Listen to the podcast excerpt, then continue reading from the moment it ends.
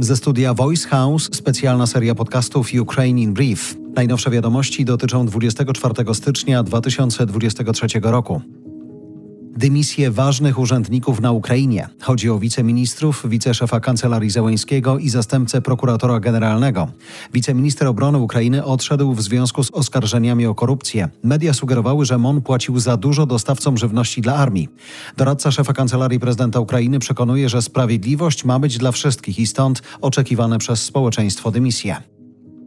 Wygląda na ważną zmianę w Berlinie. Nowy minister obrony Niemiec sugeruje państwom, które chcą przekazać Ukrainie swoje czołgi Leopard, żeby rozpoczęły szkolenie ukraińskich żołnierzy z obsługi tych maszyn.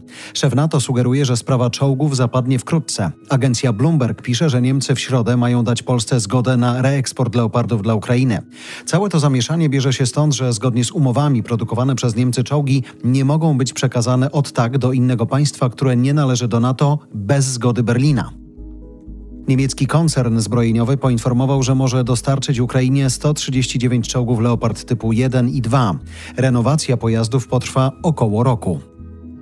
Wall Street Journal pisze z kolei, że administracja prezydenta Bidena przekonuje się do wysłania na Ukrainę czołgów Abrams. Ogłoszenie dostaw może nastąpić jeszcze w tym tygodniu.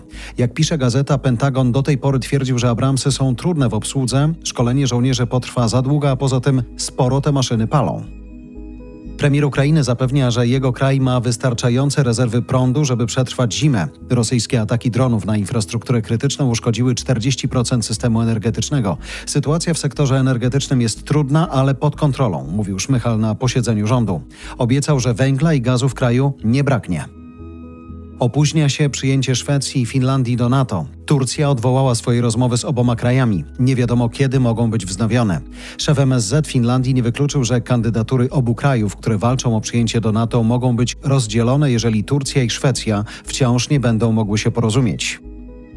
Dekretem prezydenta Zełęńskiego Ukraina nałożyła sankcje na 21 członków rosyjskiej cerkwi prawosławnej. Na tej liście są najważniejsi duchowni rosyjskiego kościoła prawosławnego. To było Ukraine in Brief od Voice House. Kierownictwo produkcji Dorota Żurkowska. Redakcja Agnieszka Szypielewicz. Dystrybucja Olga Michałowska. Dźwięk Kamil Sołdacki. Redaktor naczelny Voice House Jarosław Kuźniar.